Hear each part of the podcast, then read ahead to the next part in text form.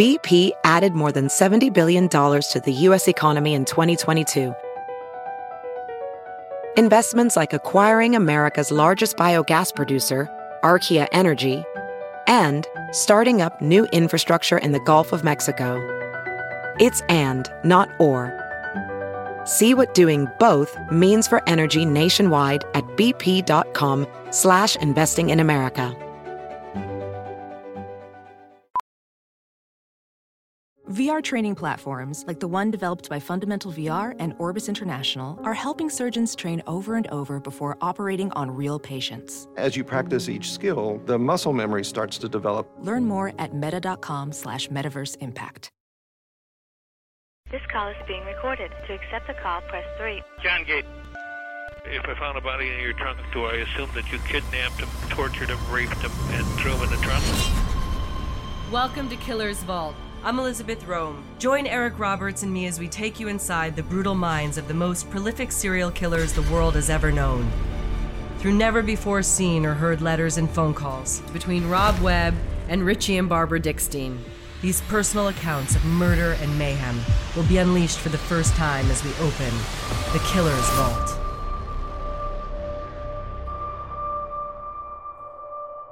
Roy Norris and Lawrence Bittaker, the Toolbox Killers. Their heinous and bloody killing spree began on June twenty-fourth, nineteen seventy-nine, and ended on October thirty-first of that same year. Roy Norris and Lawrence Bittaker, known as the Toolbox Killers, kidnapped, raped, tortured, and murdered five teenage girls in the Lower Bay Area of Los Angeles, California. Subsequent to his capture, Roy Norris only admitted to taking part in one of the five murders, which he says was committed under the duress of his evil and dominant partner, Lawrence Bittaker. Of the other four murders, Norris admits to only taking part in the abductions, rapes, and torture, claiming that Bittaker murdered all of them because of his insatiable bloodlust. However, behind his testimony, Norris cleverly avoided the death penalty by testifying against Lawrence Bittaker, who was sentenced to death once all of the evidence was presented. And it was that barbaric evidence that proved Norris was a willing and extremely compliant accomplice in all of the murders, which we will present in this podcast. According to Norris, as the innocent man, he is and has been the victim of terrible circumstances which were predicated upon his fear of Lawrence Bittaker. However, during Norris's conversations with four jailhouse acquaintances, all inmates with no knowledge of one another, he reveled while giving each of them a detailed account of the murders and a gory blow-by-blow accounting of how each girl was raped and tortured. Norris was far from being an innocent man under duress. Bittaker, in a separate wing of the jail, gave identical accounting of the rapes, tortures, and murders to anyone who would listen. All of the jailhouse witnesses testified during the trial to recount all of those detailed admissions which we've included in this podcast. In his opening letter, Norris's egocentric and grandiose opinion of himself as a parent, his personal relationship with society as a whole, and the martyrdom he displays behind the pain and suffering he must endure for the rest of his life is all a textbook example of a sociopathic psychopath. Dear Richie, are you corresponding with my partner in crime, Larry Bittaker? People who have written to him for some time usually contact me when they've gotten tired of his complete denial of involvement. I don't write very specifically about the crimes themselves. It's too humiliating and depressing for me. I suffer with nightmares that I've come to accept are part of my karmic punishment, but I do rarely write about specifics. On the other hand, I write somewhat politically about my past. I feel an obligation to society to answer any questions they may have, if I can, about how I came to be involved in the heinous murders. Doctor Catherine Ramsland is a world-renowned expert on serial killers, a professor of forensic psychology and criminal justice. She has five graduate degrees, three of which are forensic psychology, clinical psychology, and criminal justice. She's the author of How to Catch a Killer, Confession of a Serial Killer, and sixty-six other books, in addition to hundreds of articles and short stories. It's wonderful to have you on the show, Doctor Ramsland. What are your thoughts about murderabilia and these letter-writing fetishists who have these relationships with serial killers or, and murderers? I mean, as a forensic psychologist, do you find it fascinating to be able to have these letters, to access these letters and to analyze them? It has been valuable for psychology and criminology and law enforcement to study these letters, to learn some of the things, because sometimes these killers will say things to their correspondents that they have not said in any other context, and that actually supplies some leads, some clues about where to find unfound victims or how to close some cases. That has happened as well. The idea of having the raw material that helps to build our criminological theories, I mean, we need that. Serial killers Lawrence Bittaker and Roy Norris were given the moniker, the Toolbox Killers, after the press had discovered that they had tortured and murdered all of their victims using items commonly found in a toolbox. In fact, after his arrest, Bittaker proudly tagged himself with the jailhouse nickname, Pliers, because he so often used vice grip pliers to torture his victims. Bittaker, a manipulative and sadistic psychopath, and Norris, a maladjusted and socially awkward sexual deviant, began their vile campaign of rape, torture, and murder on June twenty-fourth, nineteen seventy-nine. And on October thirty-first of that same year, their terrifying and bloody atrocities came to an end. The cruel, misogynistic loners raped, sodomized, mentally and physically tortured, and finally murdered the five teenage girls for the sheer pleasure of hearing them scream. They luxuriated in the blood-curdling screams that they extracted behind the agonizing and unendurable pain they caused. To relive the unimaginable horrors they visited upon their victims, Bittaker and Norris employed a tape recorder to capture those agonizing screams, which they would later listen to over and over again. But that wasn't enough. To further dehumanize and objectify these young, innocent girls forever, and to further enhance their own entertainment, the cruel and evil Toolbox Killers took dozens of photographs of their victims while they were being raped, sodomized, and tortured. Rapist and sexual deviant Roy Norris proved to be completely devoid of guilt or remorse for his crimes.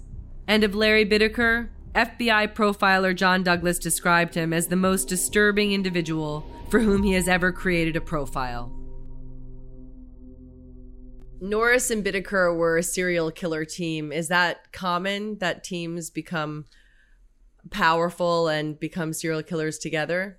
Well, Norris and Bittaker were unusual as a team. O- often when we see team killers, which is about maybe twenty percent of the time, it's a, it's a husband-wife team or a, a dominant submissive team. Um, with Norris and Bittaker, they met in prison and they shared almost equally these kinds of fantasies about dominating women, and when they and they were getting out around the same time. So so that's kind of an unusual team in terms of deciding to put into place the kinds of things that they they wanted to do. Their evil and dark alliance was first consummated in nineteen seventy-seven. While both predicate felons were serving out time in California's San Luis Obispo men's colony. Upon their first meeting, career criminal Lawrence Bittaker and lifelong sadist rapist Roy Norris quickly realized they had so much in common. Both men were misogynists, equally sharing a mutual disgust and hatred for women, especially young teenage girls. They also found a shared propensity to sexual violence and torture. They'd sit in their cells for hours, trading pornography, while sharing war stories of their criminal past. Soon, they became inseparable, bonding through shared fantasies of rape and torture, which would set both men off into sexual frenzies. They fed off one another's perversions, each time trying to heighten their brutality, trying desperately to out-corrupt one another, which was an impossible feat considering the depth of each man's insanity. For Norris, it was all about the terror and fear he induced in young women, seeing their petrified faces, hearing them scream just before he brutally raped them. That was the thing that really got Roy Norris off. Rob Webb is a known expert on true crime with an emphasis on serial killers. Rob began corresponding with serial killers in nineteen ninety after first communicating with John Wayne Gacy. Since then, he has amassed thousands of letters and artwork from well over three hundred serial killers from all over the world. Rob has appeared on numerous documentaries and in periodicals discussing his work, his collection, and his long and trusting friendships with some of the most heinous serial killers of the twentieth century. Rob Webb is also a contributor to Killer's Vault, and we're thrilled to have him. Did you ever experience going to the dark side in their presence, Gacy and Norris in particular, since you were so close to them? Did you see them flip that switch? Most certainly with, with John during the visitation, when when he talked about the last victim and he was angry, he got angry about his pleasure being cut short because he had to take the phone call. He came back and, and the last victim had perished. He was angry because he couldn't commit more heinous acts. And and I thought that was ludicrous. I even told him so. I said, that's, that's, that's like silly, John. I said, that's just, you just would have hurt him more. Did you see Norris flip a switch and go to the dark side in front of you? When he looked at girls, when they walked by, with the way he looked at them, it was... you could just see the wheels and gears turning, and it was like his mind was taking a photograph. Click, click, click, click, click, click, click. All this has to be remembered because I know I'm going to masturbate over her later. And she's frail, and she's petite, and she probably looks similar to the body of some of the victims. So in that aspect, I, I really felt uncomfortable when he did that. It all began for Norris on February fifth, nineteen forty-eight in Greeley, Colorado.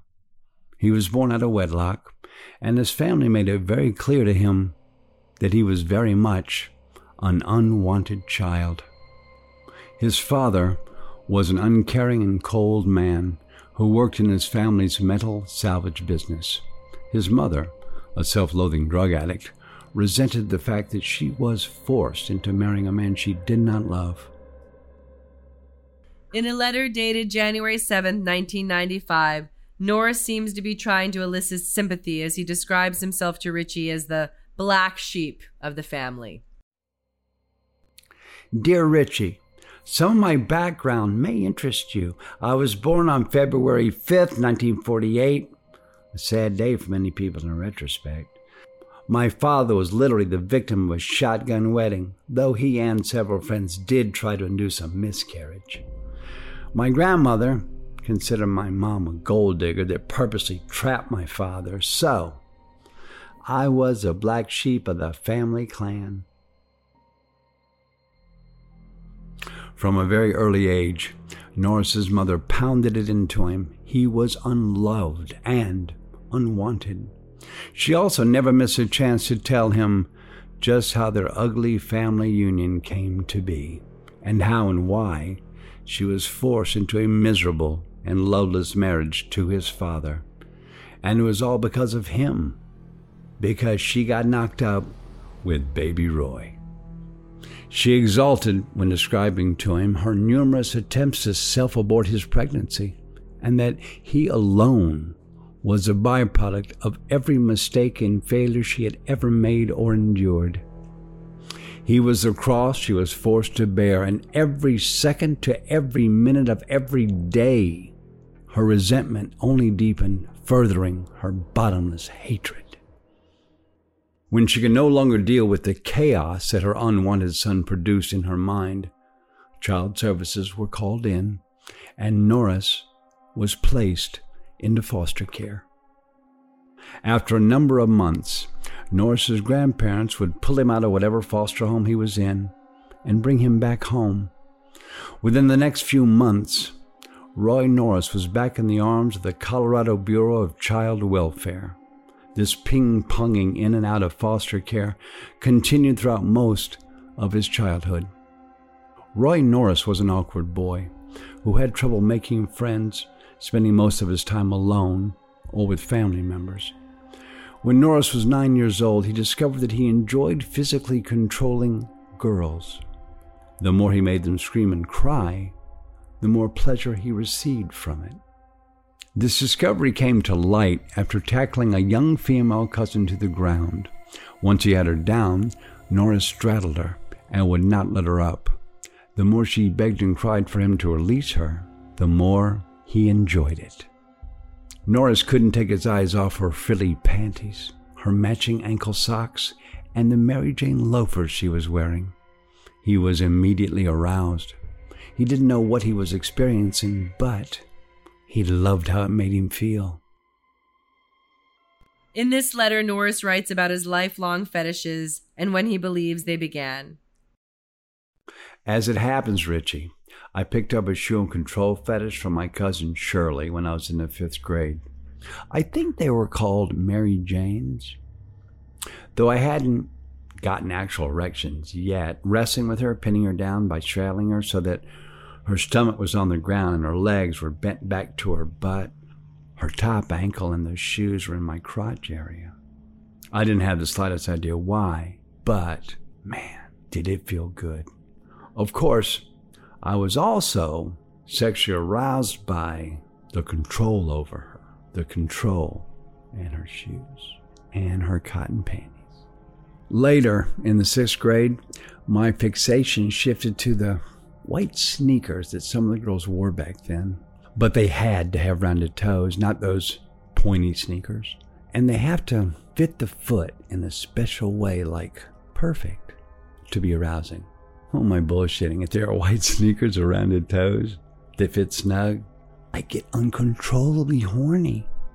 It was because the cheerleaders in my high school wore them, and I used to love to just stare at them, which drove me crazy, making it really hard for me to control my impulses, which are, as you know by now, bad.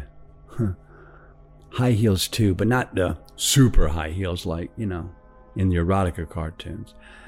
The fetish is so compelling that just the right fit can force me to overlook my usual standards. For example, I really don't like three things in a female. Red hair, huge tits, you know, the big floppy ones that look like giant water balloons that can hang over the side of a bed, and fatties.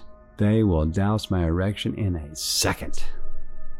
But the right-fitting sneaker or high heel, and I can overlook or rationalize some normal turnoffs. Unless the turnoffs are outrageous. There are some types of shoes that I am completely turned off by. I think they're called flats. Yuck. Fucking yuck. It makes my blood boil, especially on a hot little blonde bitch. I even ignore a stunning little blonde if she had on a pair of disgusting and dirty flats. Huh. He was sixteen. Masturbating four and five times a day was getting old, and he wanted the real thing. However, Norris knew he wasn't attractive. He was awkward around people, and throughout his life, girls, for some unknown reason, seemed repulsed by him. But he desperately wanted to know what it was like to actually do it, to get laid. He never had a girlfriend, and he had no knowledge of prostitutes or even where to find one. But he knew the next best thing. Norris traveled for two hours to get to his twenty-two-year-old cousin's home. She wasn't particularly pretty, he thought, but she'd do. He slipped in through an unlocked door. She was alone in the house, which he had hoped for. He hid, leering at her while she prepared dinner for her family. He had an incredible urge to grab her, to control her, to make her scream like his little cousin did so many years before. When he stepped into the kitchen to announce himself, she screamed and dropped a plate that shattered on the floor. Her reaction excited Norris. He approached slowly, telling her what he wanted to do to her, how he wanted to tie her up, to hear her scream while he fucked her. His terrified cousin ran to her room, locked the door. Norris, unfazed, simply followed her up the stairs and began knocking on the door. Thinking fast, she called her uncle, Norris's father, and told him what had just happened. He told her not to worry and to put his son on the phone. She hesitantly unlocked the door, handing the phone to Norris. His father was apoplectic. He screamed and cursed at his son, leaving him with his final ominous threat. Leave that house immediately and get your ass home. And when you get here, I'm going to beat the living shit out of you for embarrassing our family this way. It was late when Norris returned home. He knew his father would be waiting up in bed to rain hell down on him, so he snuck in, stole his car keys, and took off for the Rocky Mountains. Two days later, the police arrested Norris as a vagrant and sent him home. When he got there, both of his parents were waiting, and as opposed to beating him, they sat him down to talk. They soberly laid out their future, a future he was not going to be part of. They coldly explained to him that as soon as he finished high school, they were getting divorced, and he would be on his own. The abandonment he had felt his entire life all coalesced in that one moment. He flew into a rage and told them not to worry. He'd be gone long before that. Norris dropped out of high school and joined the United States Navy. Norris wanted to know what people thought about him. He wanted to understand why girls crossed the street when they saw him approaching. What was he doing wrong, and why was everyone so creeped out about him? Throughout his childhood, Norris was fascinated with electronics, specifically the telephone. By the time he was in high school, he had taught himself everything there was to know about telephones, and he learned how to tap into the phone lines that ran from the street directly into any home he chose. Rob, he actually has the audacity to say that his failure of ninth grade had a huge effect on how he became a rapist, and that his ability to tap phone lines made him hate women even more because he really heard the way they talk and they think and so forth. So he lost even more respect for them. But I mean, these are just such childish excuses, really. And there's no depth and no introspection, really. But can you talk about these passages, and what do they tell you specifically about Norris, because you knew him so well? The the phone line and electronic stuff, he's always had a fascination with that, because I used to get letters with schematics of all kinds of electronic stuff, full drawings of just elaborate electronics and things that, you know, this is how it would be if you built this a board or you did this circuit board. So he's always had a fascination with that. So it's easy to go back, but to blame any of those things, again, he's he's just throwing salt at the wind, or trying to throw something at the wall to see what's going to stick, to, to get to whatever response he's going to get, because he's not really being honest with really. I don't think, I think he had regrets, but I don't think he was really truly ever honest with what his sickness was to himself or to others. Uh, that's the one thing. In this letter, Norris discusses listening in on the calls of his classmates, but also how that fly-on-the-wall voyeurism turned into another lifelong obsession and fetish. Here again, Norris refuses to take responsibility for his later crimes. It also exemplifies how easy it was for Norris to blame someone or something else for his heinous actions. Telephone bugging had a major effect on my personality and attitude towards women, especially high school girls. Listening to their intimate conversations affected my mind. I became quite cynical of teenagers and their machinations. Some of them talked about me, and they were not very nice. Honestly, I never really got over that anger. But I continued to listen every chance I got. It became an obsession, and I began to see all kinds of opportunities, let me tell you. Listening is much more fun than reading these bitches' diaries. I really love listening to these bitches' juicy calls. One of my favorite fetishes has always been cheerleaders, so I tapped some of their phones. Man, were they sluts. And they loved talking about fucking. I then figured out how I could not only listen, I could also tape the calls by using a Craig wire recorder. And that's when the fun really began. I wanted to use the tapes to blackmail a few of the bitches, but I was afraid they'd get in my face and slap the shit out of me, or have their boyfriends beat me silly. There was this one really hot cheerleader whose legs and perfect-fitting sneakers, oh, I used to fantasize about. I tapped her phone and listened one night for two hours. She was telling some guy, Mike, how she liked fucking him, so they made arrangements to meet up. Well, I stole my father's Polaroid camera, went to the parking lot they said they were going, and I waited. Sure enough, they parked and immediately jumped into the back seat.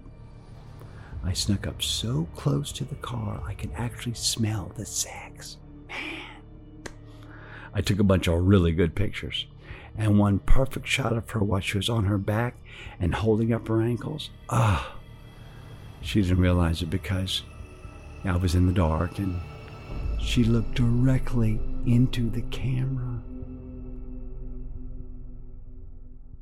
Stephen Giangello is the author of two books on serial killers, including Real Life Monsters, a psychological examination of the serial murderer.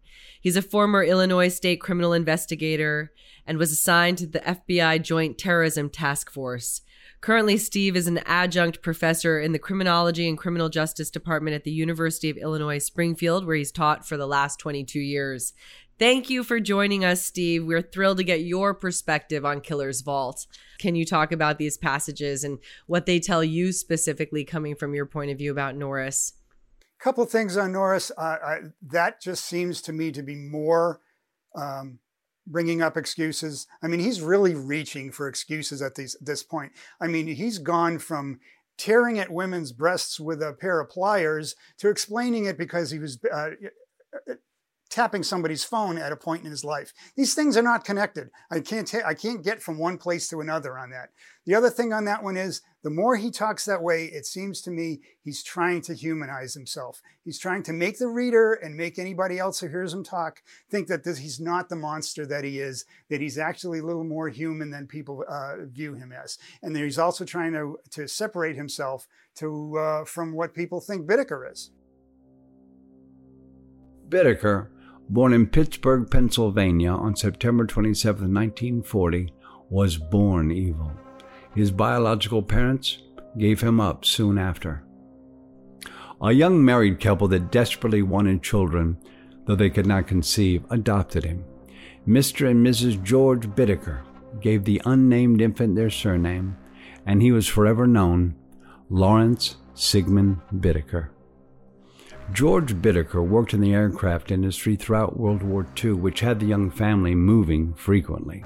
By the time Lawrence Bittaker was twelve years old, he had lived in four states, which is when the family finally settled, in Southern California. Bittaker was clearly disturbed since birth, and regardless of the love and nurturing his parents provided him with, he was a highly problematic child. He lied to his parents continuously. He broke windows, damaged property, and was frequently caught shoplifting. This behavior went on throughout his childhood. When Bittaker was twelve years old, he was arrested for shoplifting, and for the next four years, his criminal behavior continued. During this time, Bittaker had been tested in high school, which revealed an I Q of one hundred thirty-eight. Regardless of his impressive scholastic aptitude, Bittaker dropped out in his senior year. And from that moment on, until his final arrest in November nineteen seventy-nine, Bittaker had spent most of his adult life in prison. Bittaker has, he showed absolutely no remorse. He absolutely... Uh, claimed that Norris was the guilty one, that he wasn't. Well, there's several things going on. First of all, Bittaker is the great minimizer. Um, even in court, after uh, jurors had listened to a horrendous tape of a young girl shrieking as, as Bittaker is torturing her with these tools, he basically says, well, all, all I did was put some cold metal on her, and it was the shock that made her scream. So he's the great minimizer. That's one thing. But both of these guys are impression managers. Both of them have an interest in keeping correspondence, because through people on the outside, that's how they get things like money and maybe fetish things. So they need correspondence. They need to manage impressions. They and, and they quickly learn how to read what people are after and to make sure they're managing that person in the right way. So you never really know in any of the letters from Bittaker or Norris, or in fact any serial killer, what's true and what isn't. They're manipulators. They're going to, to look to their advantage at all times. So Bittaker's tendency to um, manage impression and to minimize, and also his intelligence, because he was highly intelligent, all adds up into being able to write these long narrative passages. But if you really kind of dig in and see the, the kernels of these passages, they're all about he's, a, he's still being a predator. He's still looking for prey in terms of the kinds of people who write to him and what can he get from them. He does want someone to, to tell his story. He reached out to a number of people to do that. When Norris joined the Navy in nineteen sixty-five, he was stationed in San Diego, where he remained stateside for three years. And in nineteen sixty-nine, he was deployed to Vietnam for a four-month tour of duty. While in country, Norris's ship was tasked for combat missions, so for the most part, his wartime experience was fairly benign. He did, however, begin smoking marijuana, which he continued to do every day of his life until his final supermax incarceration in nineteen eighty. When Norris's ship returned to San Diego in nineteen sixty-nine, he could no longer hide or control his evil impulses. It took Norris just one day to act on those impulses. When he noticed the driver of a taxi cab was a woman, he immediately hailed it. Norris gave the driver a phony address. It just so happened the address was on a desolate, dead-end street.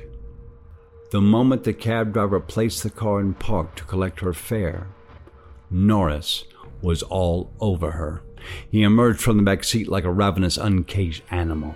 He tore off the woman's shirt and brassiere, but she fought back with ferocity and was able to get away. Norris was quickly apprehended by the police and arrested for assault.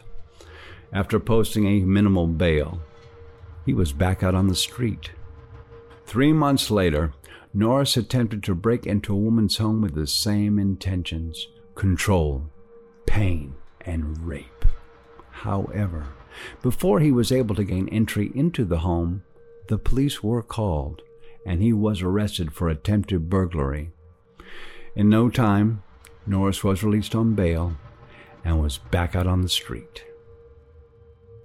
As a predator, Norris was slow and clumsy, and he knew this. If he only had a partner.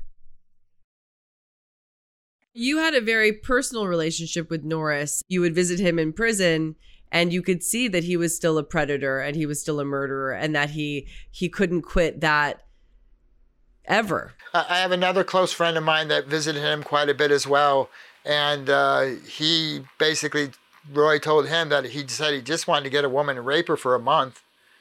And my friend looked at him and he said, Roy, you, you just can't do that. It's not right. And Roy didn't understand that. He didn't have the capacity to understand that you just can't snatch a woman, keep her in your house for a month under whatever lock and key, and just use her for a sexual object. He didn't understand that still at seventy years old. Behind these arrests, Norris was discharged from the United States Navy, which had classified him as an administrative discharge due to a psychological breakdown. The rage he felt was uncontrollable. He needed to be more proactive, he thought. He began stalking college girls on the campus of San Diego University, which is when he saw the one he wanted. He had it all planned out. He'd wait until she walked past him, then grab her from behind, overpower her, and drag her into an alley. But Norris was insane. The woman did pass him, and he did grab her from behind. However, his rage was so total and uncontrollable that once Norris had the woman in his hands, he had to hurt her. He picked up a rock. He slammed it into her head, knocking her to the ground unconscious. As opposed to dragging the woman into the alley as planned, he instead saw a helpless and lifeless woman beneath him, which excited him. And that is when every bit of the animal that Roy Norris was erupted. She was face down on the pavement. He grabbed her head, wrapping the long coils of her hair around his hands, twisting and twisting until her head was one with his hands. He then slammed his knee in the small of her back for leverage, and lifting her head high in the air, he began to slam it over and over into the pavement. Horrified students apprehended Norris, and when the police arrived, he was placed under arrest. Except this time he was sentenced to five years at Askadero Psychiatric Facility, where he was diagnosed as a severe schizoid personality. Norris was released five years later and placed on five years probation. Three months later, Norris saw his next victim. He skulked behind a high stand of bushes waiting for her to pass. When she did, he leapt out from behind, grabbing hold of her scarf. He furiously twisted the scarf, which cut off her air, rendering her nearly unconscious. Once Norris had her behind the bushes, he slapped her face to make sure she was fully engaged and awake.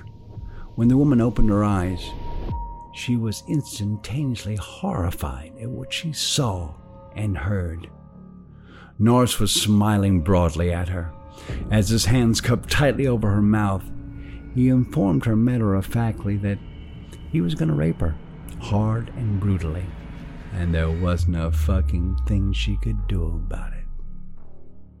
A month later, Norris was arrested for that rape, and he was sentenced to fifteen years at San Luis Obispo Prison, which is where he met Lawrence Bittaker. From your knowledge, what was that Norris Bittaker dynamic? How did that break down in each of the killings? Well, the dynamic really was a dominant and submissive personality. We, as Norris put it, and we always have to wonder about the the truth of somebody who's who's telling the story when they when they clearly are self-interested in their version of it. Um, but as Norris put it, when he had met Bittaker in prison, Bittaker had saved his life a couple of times, and so there was some weird prison code, supposedly, that he now would have to do whatever Bittaker said. Uh, that might be true in prison. I'm not so sure it, it holds true once they're out, but he seemed to think it did. They were on the same prison tier when they met, and they quickly knew this wasn't a chance encounter. This was a special kinship. Bittaker and Norris got on together like a four-alarm house fire, more so than anyone they had ever met before. After realizing their fantasies and hatreds were identical, the two men considered one another blood brothers and soulmates for life. It was clear from the very start that Lawrence Bittaker considered himself not only the smarter one, but he was also the alpha in the relationship. Norris was infatuated with his new life partner, and he was only too happy to become the sub to his brilliant and exciting partner's dominant personality. Norris told Bittaker his life story, how he loved to hate women. He told him of the joy he received, watching the bitch's terrified face the moment she knew he was about to brutalize and rape her. He recounted all of the missed opportunities and how much easier life would have been if he had a rape partner. Bittaker confided in his soulmate that he had often thought about raping women, but he had never committed the act. He went on to explain his philosophies regarding women. This is an excerpt from a jailhouse witness's court testimony explaining what Bittaker told him about his experiences with young girls. All girls, from the moment they're born to the moment they die, are bitches. And every one of them secretly enjoys getting the shit beat out of them before getting a really good fuck. Especially the little girls. They love to look real pretty and flaunt themselves, but all of them are nothing but a bunch of prick teasers. If you watch young girls, they're all acting radical and trying to get attention. And if you ever get a young girl and she acts wild, just grab her and slap her. Watch how she thrills on it. I slapped one of my bitches and man, did she nut on it. Norris was thrilled that he'd finally found a brother who saw women the exact way that he did. How they dressed so provocatively, showing off their tits and ass. But when the time came to get down and party, they all of a sudden turned into innocent Catholic girls. Fuck that. Bittaker told Norris that he was down to rape bitches, but they had to be young, really young. The young ones were the worst kind. They're fucking teasers. And because of that, they deserve the most pain. Bittaker's reptilian eyes glistened as he leaned in. I raped the bitch. I killed the bitch, he whispered. No little whore's gonna put me away. His sinister smile indecipherable underneath his wiry, overgrown mustache. You understand what I'm saying? Yes. Bittaker slowly leaned back against the tiny jail cell wall. His eyes, laser beams, remained fixed on Norris. He was searching for the slightest hesitation, or better still, indication that he too was down for a partnership in blood and murder. It took Norris a moment to respond. The mental images his soulmate elicited so easily had aroused him just short of ejaculation. Norris was no longer in prison. He saw himself with Bittaker.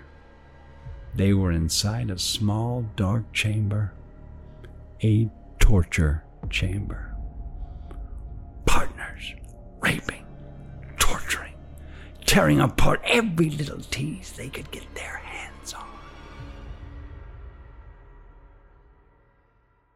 In this excerpt, Lawrence Bittaker discusses what he and Roy Norris had begun planning just before their arrests. Me and Roy were going to build an underground room that had torture chambers in it. It was going to be our place where, where we could chain up and torture bitches. We'd keep them naked all the time, just to keep them scared and vulnerable. Hang them by their hands with their feet, barely touching the ground. Not to hurt them, but to definitely keep them uncomfortable and submissive. While Roy Norris was housed in an entirely different facility, he told an inmate his version of that same torture chamber that they were planning to build. We had a thousand acres of property all lined up in the Mojave Desert at the base of some foothills. Larry got all sorts of literature on construction and building in the area. We're going to dig into the base of the foothills, down far enough for living quarters, holding cells, and a torture chamber secured by a sealed lead door. But not just any torture chamber. This one we designed like a seventeenth century torture chamber. You know, low tables, hooks and rings in the ceilings and walls so that we can strap the bitches into the perfect position and rape them any way we want. The rings and straps would also help secure them when we fucked them in the ass. But here's the best part. We were going to order a furnace. No, not to keep the bitches warm, but to heat up special custom-made branding irons we're going to use to brand them with. You know, saying that They were our property. An electronic fence, completely self-contained and stocked with food, would surround the place. Oh, what a fucking shame we got busted. Bittaker recognized Norris's glazed eyes, and he knew he'd found a dark disciple. He reached forward, snapping his fingers in Norris's face. Norris, covered in sweat, suddenly emerged from his blood-drenched fantasy. He mopped the sweat from his pasty face with the sleeve of his stained prison jumpsuit.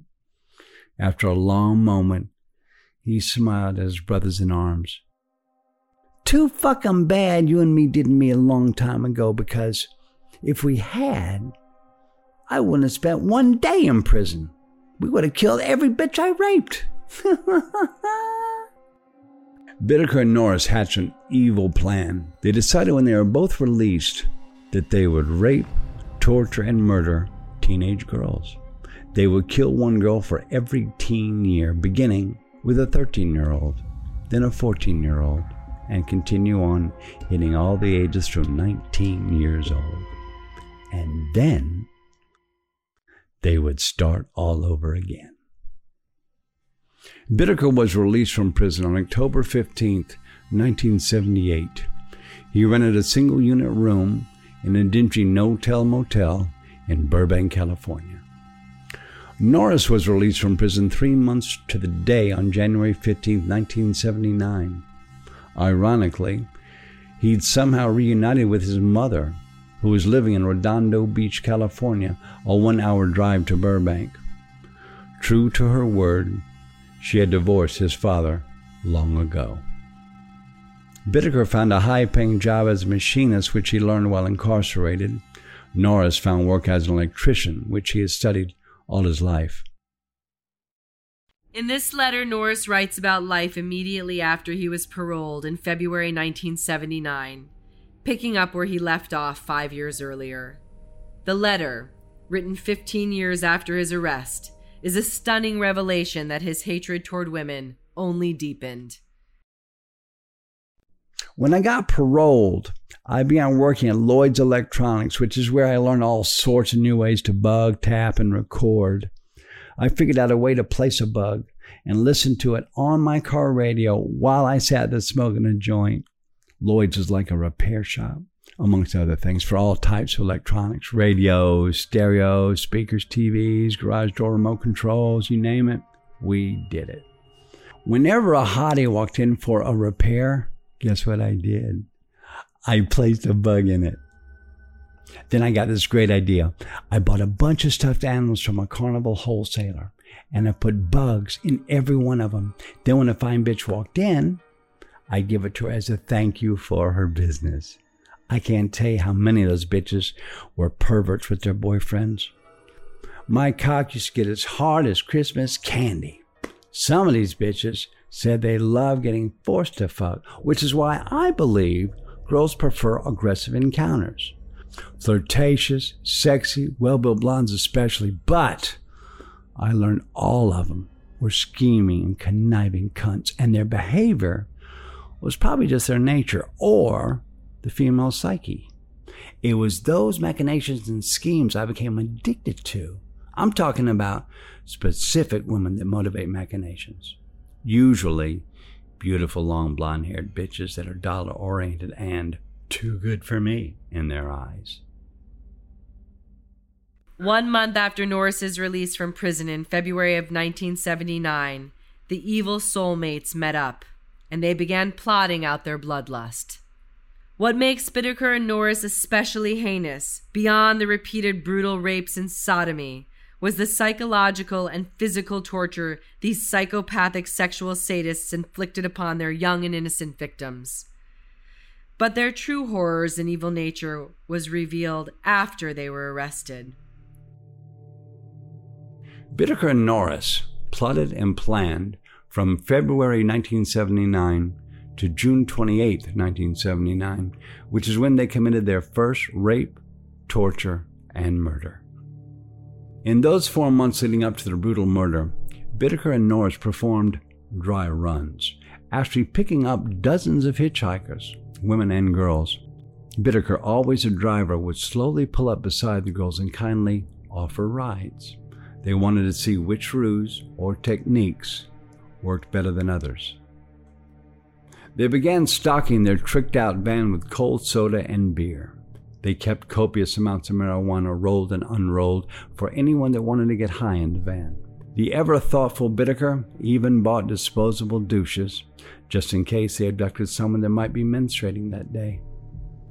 And finally, after months of searching, they found their rape, torture, and murder location, which was high in the San Gabriel Mountains. And it only got better. They found an abandoned fire road that had been fenced off and locked. The road and overall location appeared to them completely deserted and hadn't been visited in decades, which excited and motivated them to get started immediately. Norris made quick work out of the rusted lock, which he cut in two with a pair of bolt cutters. He then replaced the lock with one of his own. As they drove further up the mountain, the dirt path began to narrow. The ragged cliffs of the mountain jutted out and into the blue expanse of the sky, which they were dangerously close to. Below them, nothing but a thousand-foot drop into a ravine punctuated with more jagged rocks and scrub. They knew they had found their kill site. The perfect place to dump bitches. The Toolbox Killers began their bloody and psychotic rampage on June twenty-eighth, nineteen seventy-nine. Bittaker and Norris tortured their victims like medieval executioners, using knives and pliers to slice open and to tear off chunks of skin, nipples, and other parts of their genitalia. They rammed screwdrivers into their victims' vagina and anus. They tortured the girls with ice picks, driving them completely through their breasts, twisting with ferocity until it was torn apart. They used vice grip pliers to clamp down on their victims' nipples, twisting slowly until they were torn off. They pulverized the girls' breasts with their fists, and according to Norris, they used hammers and mallets to beat their tits back into the chest cavity. They moved onto the victim's vagina, employing the vice grip with the same slow savagery until they too were torn apart. Another example of their true evil occurred when Bittaker tried to remove the teeth from one of his victims. Using the pliers to wrench the poor girl's teeth free, they broke in half, which incensed him. He switched tools and methods.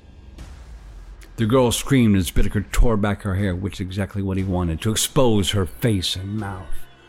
He smiled as he raised the claw hammer high in the air, and after five vicious blows, the sixteen-year-old girl's teeth were no longer visible. Bittaker switched places with Norris, who was driving. After two hours of rape, sodomy, and unimaginable torture, all of which Bittaker tape recorded, the girl was still alive and fighting for her freedom. Norris's excitement was heightened, now desperately wanting to orally rape the girl, but the damage Bittaker had inflicted was catastrophic. He instead flipped her over to sodomize her. When Norris saw how torn up, bloodied, and ripped apart she was, he had no choice but to vaginally rape her.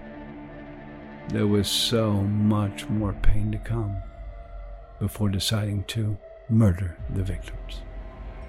They used sledgehammers to break bones and fracture skulls. Norris hit one of the girls twenty-seven times in her elbow with a five-pound sledgehammer, completely pulverizing her bone. She is heard on the cassette tape screaming, begging and pleading for him to stop. But he did not. Her screams only fueled Norris's excitement. The louder she screamed and begged, the harder and faster he hit her.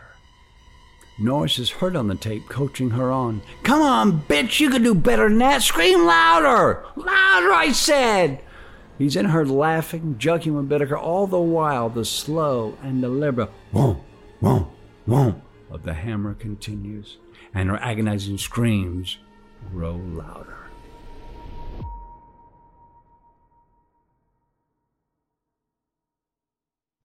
Shirley Lynette Ledford was their last victim.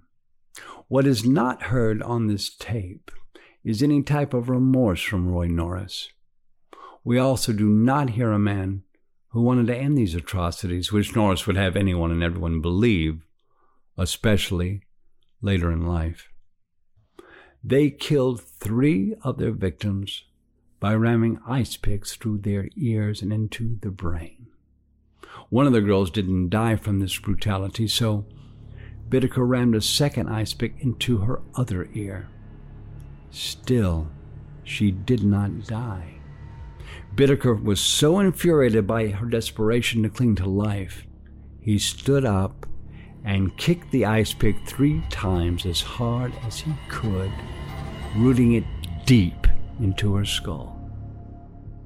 When he tried to pull the ice pick out, it was so embedded that the handle came off. They strangled the girls with the wire hangers they fashioned into garrots. A pair of vice grip pliers was used to twist and tighten the hangers around their necks until they passed out or they died. Rob, did you read this excerpt about how he tortured her with an ice pick? The ice, the ice pick, the, the hanger, the hanger bothers me a great deal. And the hammer thing, the hammer thing is the worst for me on the elbow, just to have her scream. And that was, that was, that's horrifying to me. I mean, at what point do you break somebody to that level that they realize they're just an object and their, their, their end is near and they have to accept it? With this one particular victim, uh, they allowed her to kneel. She asked to say a prayer because she had resigned to her fate. And before she could even start the, her prayer, they killed her. And that alone shows the amount of level of sadism that they had, because they left her to feel like she was going to have that moment, to have that closure. And they even took that away from her in, a, in an act of violence. And that just, again, shows the level of depravity that they had.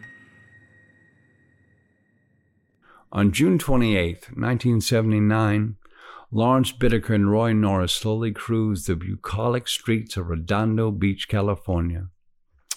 They were kicking back and totally relaxed inside their sweet, tricked-out G M C van. Both wore matching black Wayfarer sunglasses, and man, did they feel cool. They were the shit, and everyone knew it. Suddenly, Bittaker's thin, creepy smile disappeared. He stubbed out the remains of a fat blunt, dropping it into an ashtray overflowing with spent Marlboro Reds. When they idled at the stop sign, they noticed a pretty blonde sixteen-year-old girl. Her name was Cindy Schaefer. She had just walked out of a church youth meeting when they had spotted her. Cindy had four blocks to walk to get home safely to her grandmother's house.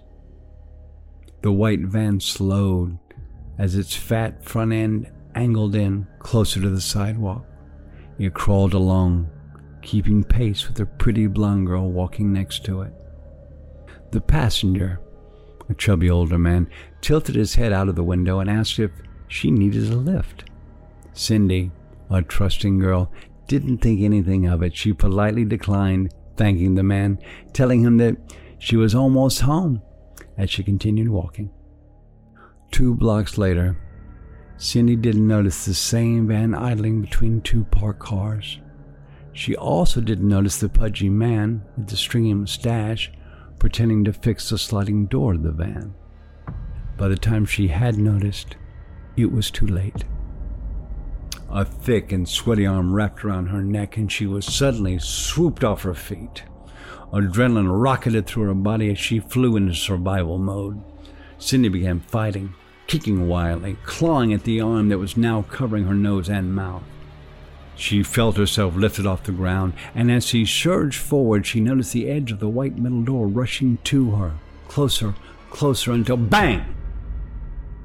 Everything went black. Six days later, on July eighth, nineteen seventy-nine, eighteen-year-old Andrea Hall was hitchhiking, a popular thing to do in a cozy seaside town of Manhattan Beach, California. On September third, nineteen seventy-nine, thirteen-year-old Leah Lamp and her best friend, fifteen-year-old Jackie Gilliam, were both hitchhiking to the beach. These two innocent victims were held in the San Gabriel Mountains for two days. In a desperate attempt to gain notoriety, but to also terrorize the people of Los Angeles, Norris and Bittaker made a fatal mistake that would lead to their arrest. On October thirty-first, nineteen seventy-nine, Shirley Lynette Ledford was hitchhiking in the San Fernando Valley.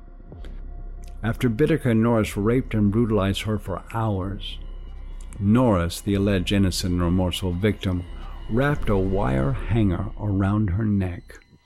He then used the pliers to twist the two ends of the hanger together, slowly and methodically tightening it until she asphyxiated to death. But that wasn't enough for Norris. His bloodlust wasn't yet satisfied. Using Bittaker's hunting knife, he began slicing and tearing what was left of her body. Roy Norris mutilated her face, neck, breasts, stomach, back, and buttocks. This next letter was written within the first couple of months of the Norris and Dickstein friendship. In this letter, Norris uses all of his manipulation skills in an effort to further cultivate the friendship for personal gain. Throughout Norris's near twenty-year relationship with Richie Dickstein, he never once missed an opportunity to discuss his artwork. Doctor Ramsland states that Norris was a classic narcissist, using his artwork like a tool or a device to fulfill his emotional needs. Serial killers are masters at manipulation. When Norris is self-effacing, he's actually searching for compliments. This behavior is also apparent when Norris claims not to understand why people collect prison artwork or memorabilia from the likes of him. Yet, in this very same letter, Norris uses his artwork to curry favors and cut deals with Richie. In this letter, Norris attempts to solidify his friendship with Richie, a potential jailhouse benefactor. He goes out of his way to reveal his suffering, the daily remorse and pain he feels behind the murders he committed. Norris does, however, minimize his participation in the crimes, once again placing blame on his soulmate, Lawrence Bittaker. Hey man, it still amazes me that some people collect prison art and memorabilia. If our positions were reversed, I wouldn't spend my hard-earned money on the likes of myself, collecting memorabilia from murders like myself and Lawrence Bittaker, or the Hillside Strangler, Bianchi, or Buono. Just doesn't seem right. Larry and I killed five innocent victims who would have easily been productive members of society. We destroyed untold lives of their relatives and friends, not to mention our own relatives and friends who were embarrassed and humiliated by our crimes. It's only one thing I feel good about, that I came to my senses finally and ended our crimes forever. As far as my artwork, I've seen some impressive artists in prison, and it's going to take a while for me to consider my artwork impressive. My ultimate goal is to do portraits, and then do paintings for all the people asking for them. But I'd camouflage the faces of the five victims in clouds, rocks, water, trees, or, you know, whatever's called for in the drawing. Sort of a memoriam of a kind. I think it's important they are remembered as the victims they were. You know, if I had access to money, I'd replace the gravestones with monuments, with a few words about them being victims.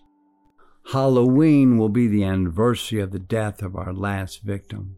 Not a single day has passed since each of their deaths that I haven't thought about them and voiced a silent prayer for them. I want there to be life after death, as in the Bible. Not for myself, but for the victims who were cheated out of the life on earth. It comforts me a bit that they would be in heaven now. It may sound irrational that I claim to have thought about the victims every day since their deaths, but it's true. I would not have had any murders if I could have avoided them. I even managed to save a few girls from becoming victims, and they are the few reasons that I have some small amount of self-respect. These anniversaries fueled my guilt, and I tend to go on and on in my writings, a habit of sort this time of year. Then suddenly the flow of Norris's deep angst and sorrow is quickly interrupted by something really, really exciting. Oh, wow. A minute and forty-five seconds to go in the first quarter, and New England leads by a point. seven six over Buffalo. Cool. Hey, man, it may prove to be an exciting game, though though I did spend much of the afternoon drawing some pumpkins on a bunch of postcards I'm sending out to the many people who want to hear from me. I write to everyone who writes to me, even to those who occasionally send me hate mail. I do so because I consider it a responsibility that I owe to society for my continued existence. I'm one of the few serial killers that isn't on death row who can answer questions asked of me. I'm not in a position where admitting to something will affect me in a negative way, so I answer every question as candidly as possible. Hopefully, something in my writings will prevent someone else from making foolish mistakes. By the way, I'm not insinuating that you may benefit personally. I was thirty-one years old when Bittaker and I committed the five murders that put him on death row and me in prison for the rest of my life. It doesn't seem like sixteen long years have passed since then, but they have. Lonely years, too. What's astounding in these passages is that Roy Norris, one of the most brutal and sadistic serial killers of the twentieth century, reasons that his evil and callous murders were synonymous with making foolish mistakes. Norris claims that he did feel badly for his actions. Did Norris actually care about his victims, or was he just trying to get the reader to empathize with him? I mean, what was it that he wanted to hear by having this sort of self-reflection, this self-awareness about regret and not wanting to go to heaven because he didn't want to see his victims there and so forth? I think there's a certain amount of introspection, like we spoke about before, where some of these guys spend enough time in prison, they have nothing else to do but think about themselves and their story. Um, his deep regret, um, I'm not buying it all the way, to be perfectly honest with you. This is an individual by his own volition committed unspeakable torture of individuals using tools found in a toolbox and, and, and recording these things so he could enjoy it later on. He fully participated in these crimes with Bittaker, and the idea that Bittaker or Norris were more or less responsible for these kills is just not acceptable for me. The both of them participated fully, and they're both the same to me. Again, Norris's self-importance and grandiosity is obvious as he points out the many people that write to him, the only serial killer not on death row, and the sage advice he provides in his writings. Norris easily negotiates with the facts regarding his participation in the five murders, while also claiming to have saved the lives of potential victims, all in an effort to fit the false narrative he's selling to Richie. He wasn't responsible. And deep down, he's a really good dude.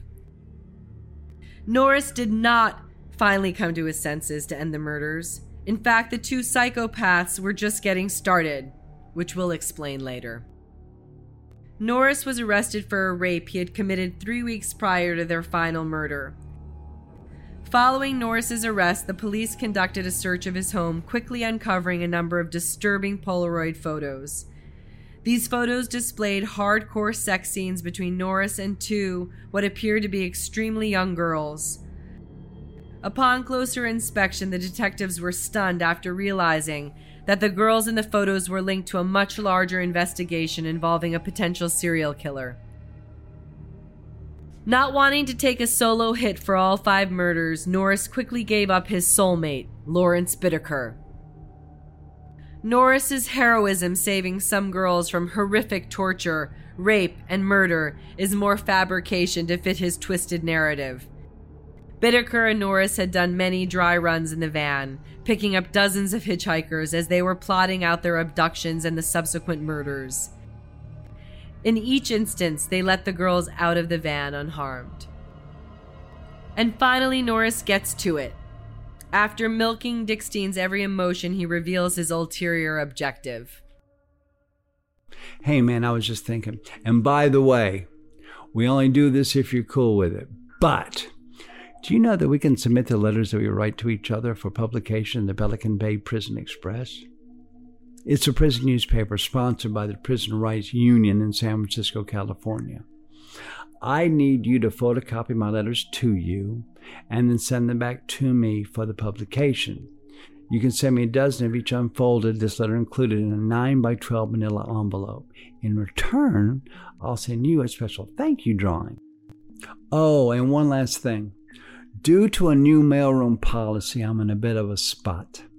If you can send me five dollars, you know, for this year's Christmas cards, anytime after November twenty-eighth, and please don't forget to include the photocopies, then I'll send you one of my sleeping cougar drawings. This letter was written before the friendship between the two men had evolved into something more than Dickstein being a simple mark for Norris to exploit money and favors. Though what does remain consistent in all of Norris's letters is his resistance to come clean, not about the murders, but what he and Bittaker put those five young girls through before they executed them. The absolute brutality dispensed as they tortured and raped them for hours, two of those girls for forty-eight hours. From your recollection, Rob, tell me about the ice pick in the ears and the acid in the eyes and in the ears and what those incidents were about with Norris and Bittaker. So with the murders, you know, people don't sometimes uh, understand the true depravity or depravity of the murders themselves and, and what was going on. It's something I don't normally uh, talk about because, again, I, in a way, it's if I avoided this subject, it made it easier for me to write them because I wasn't really going into that. But that being said, Roy did some really, really horrible things. Uh, the reason they were called the toolbox murderers because of the items that they used to implement the torture that they did. Uh, the sticking the uh, ice pick in the one victim's ear and, and kicking three times, driving the uh, ice pick deeper and deeper, trying to commit the murder and finish her off, and then and then not succeeding, and then using a you know uh, a coat hanger on one, and using the pliers or channel locks to tighten it down to slowly strangle people. Um, it's it was it was a really vicious. Uh, they were very very vicious killers, and it's not. You know, when you try to think about that in perspective to the letters that I've gotten, the relationship that I had. You know, it's it's it's almost hard to discuss it when I look at it in that pragmatic of a light, if that would be the correct word, uh, because it really diminishes my thoughts and feelings somewhat for him because I have to put it in a real perspective. They'd grown tired of having to clean up Murder Mac after every kill. It was impossible to get the bloodstains out of the carpet. And changing the fucking carpet every two weeks was beginning to break the bank. It had also become like a game of Clue, searching the van for body parts after each kill. In the throes of sexual frenzy, neither man was really keeping track of what flew where. And then Norris floated an idea to his partner. It was a way to keep the van spotless, but it would also liven up the abductions, which they both agreed was getting tired and old. When Bittaker heard Norris's idea, he was ecstatic. No more kills! Even better, after terrorizing the bitches and getting his nut off, he could dump them on the side of the road and not have to worry about them identifying him. In fact, it would be impossible for them to even be questioned. His mind was racing, and just thinking about the screams he was going to record was getting him hard. They were both going to steal a gallon of muriatic, sulfuric, and phosphoric acid from their jobs. Once they acquired all three, they'd use a glass dropper to extract the acid and then slowly drip the liquid into the next victim's eyes and ears. Which acid worked the best? Trial and error. Once they pulled it off, they both knew their crimes would be infamous. They could walk with their heads held high, knowing that they would be considered the most heinous, most evil serial killers and rapists the world has ever known. They were going to be bigger than Ted Bundy and the Hillside Stranglers, and no one would know it was them. The mere thought of all that fame sped up the clock to their insanity. They decided it was time for another kill. regardless of the fact they hadn't yet acquired the acid. It was time for the Toolbox Killers to reveal their work to the world. They decided it'd be fun to dump her body on a lawn. They wanted to get a jump on the fame they'd receive once they started playing with acid. It was time to scare the shit out of the world and to announce the presence of the two most evil and sadistic serial killers ever. The last murder of the Toolbox Killers, they dumped the body on a front lawn in broad daylight. What do you think they were trying to achieve by doing that? Several things were going on here. First of all, Bittaker had already decided he was going to be more famous than Manson. He saw what they were doing as his path to fame. And at the same time, the Hillside Stranglers uh, were going on, where they were dumping bodies uh, out in the open. But, but I do think that there's something we call narcissistic immunity, a sense that they hadn't been caught so far, and they've done some pretty horrendous things. They, they're beginning to feel a bit invincible, like we can be more and more bold. They're probably addicted to reading some of this in the papers of missing girls and whatnot, and they want to see what will happen with this flagrant display of a victim just dumped on someone's lawn, like the Hillside Stranglers had done. So I do think this is part of their urge to, to get more fame and glory and more coverage. But at the same time, I think that they think that they're untouchable, that nothing's going to happen to them, because they have built up this sense of immunity because they're so narcissistic. And Bittaker thinks he's smarter than everybody else. So he believes that's going to see him through, and they won't get caught for this either. The next morning, a jogger was horrified after discovering the mangled body of Shirley Lynette Ledford. Though the newspapers and television stations couldn't get enough of the gruesome discovery, it just wasn't enough for Norris. He craved the attention. He wanted someone to know it was Roy Norris, the kid from Greeley, Colorado, who created all this chaos, terror, and panic. He met an old prison buddy, Jimmy Dalton, for drinks at a dive bar in Compton. The recently paroled convict's mouth hung open when Norris began talking. He couldn't stop himself from reliving the past four months. Norris gave all the gory detail to the seasoned ex-con, who had suddenly realized that a light bulb had just blinked on above his head.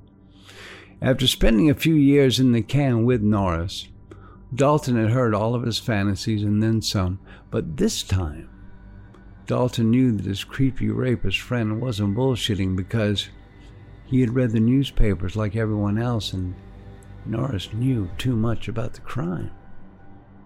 Dalton knew he was about to be picked up on an old case. He also knew the information he had was gold. The next day, he called his lawyer, who then informed the police.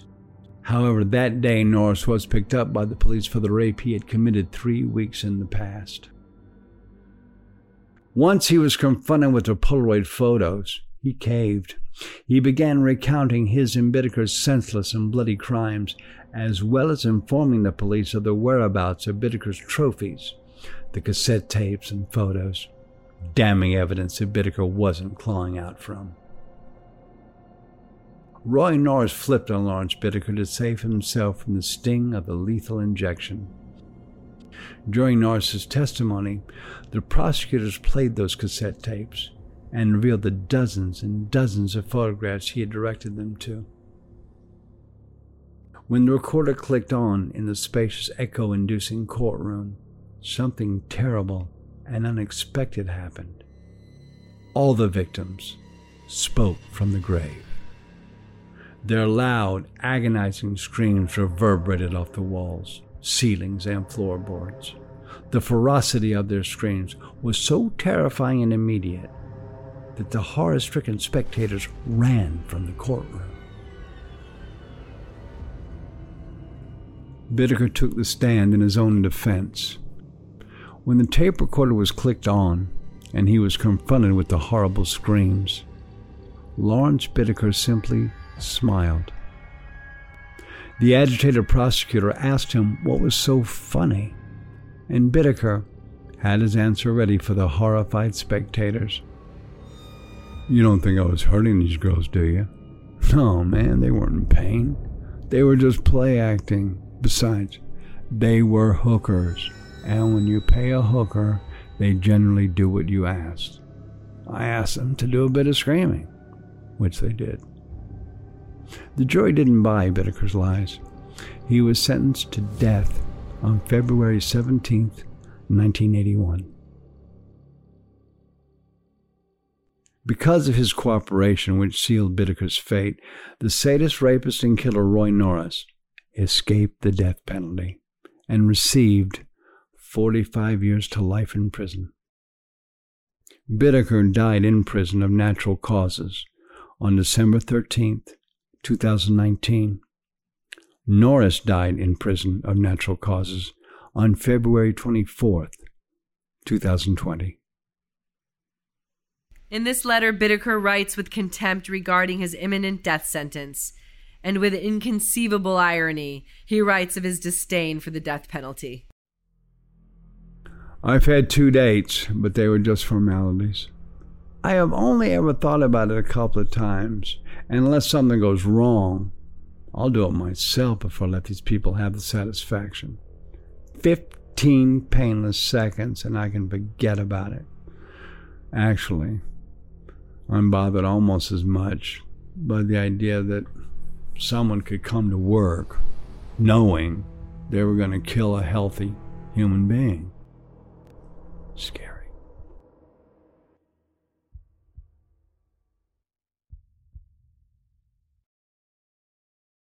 For additional content and to discuss these podcasts, please go to killers vault dot com. The Killer's Vault podcast is based on the serial killer collection owned by Doctor David Adamovich and Lynn Wheat, and collected by Richie and Barbara Dickstein. The Killer's Vault podcast is also based on the serial killer collection owned and collected by Rob Webb.